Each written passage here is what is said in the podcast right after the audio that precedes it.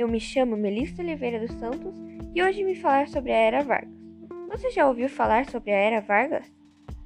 A Era Vargas foi um período iniciado em 1930, logo após a Revolução de 1930. Neste período da história brasileira, o poder esteve centralizado em Getúlio Vargas, que assumiu como presidente do Brasil após o movimento que depois Washington Luiz da presidência, pois Washington quebrou a política do café com leite, ficando paulista para presidente, ao invés de mineiro, que seria o certo.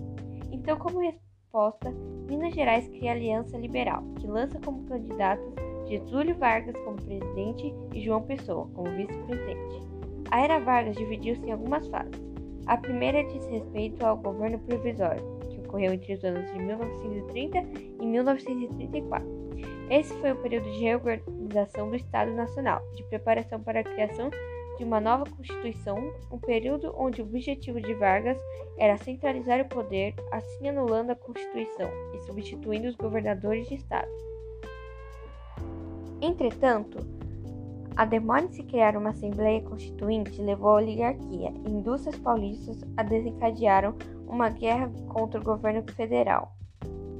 Com o surgimento da Constituição de 1934, uma nova fase da era Vargas iniciou-se. O período do governo constitucional começou em 1934 e terminou em 1937. Foi um período caracterizado pela manutenção de regime de governo democrático liberal Caracterizaram também esse período os conflitos entre os diversos grupos que participavam da cena política da década de 1930.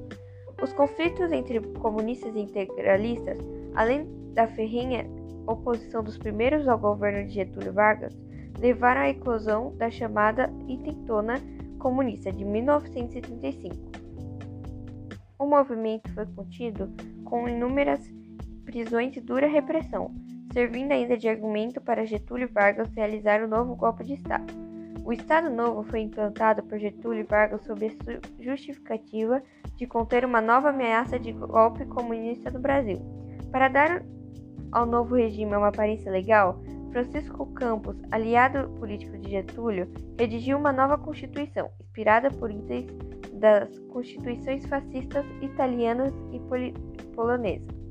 Conhecida como Constituição Polaca, a nova Constituição ampliou os poderes presidenciais, dando a Getúlio Vargas o direito de intervir nos poderes legislativos e judiciários. O período do Estado Novo constituiu uma ditadura de Vargas, fortemente influenciada pelo fascismo que estava em vigor na Europa. O fim do Estado Novo ocorreu simultaneamente ao fim da Segunda Guerra Mundial em virtude da impossibilidade de Vargas de se manter no poder depois de 15 anos de governo. Em 1945, as medidas tomadas pelo governo faziam da saída de Vargas um fato inevitável. Em 1951, Vargas ainda retornaria ao poder, dessa vez através de eleições diretas para presidente. Em 24 de agosto de 1954, o presidente suicidou-se, conhecido por um uns como pai dos pobres e por outros como mãe dos ricos, Getúlio Vargas pôs fim à participação no cenário político do Brasil, afirmando que saía da vida para entrar na história. Então foi isso. Obrigada por ouvir até aqui e espero que tenha entendido. Tchau!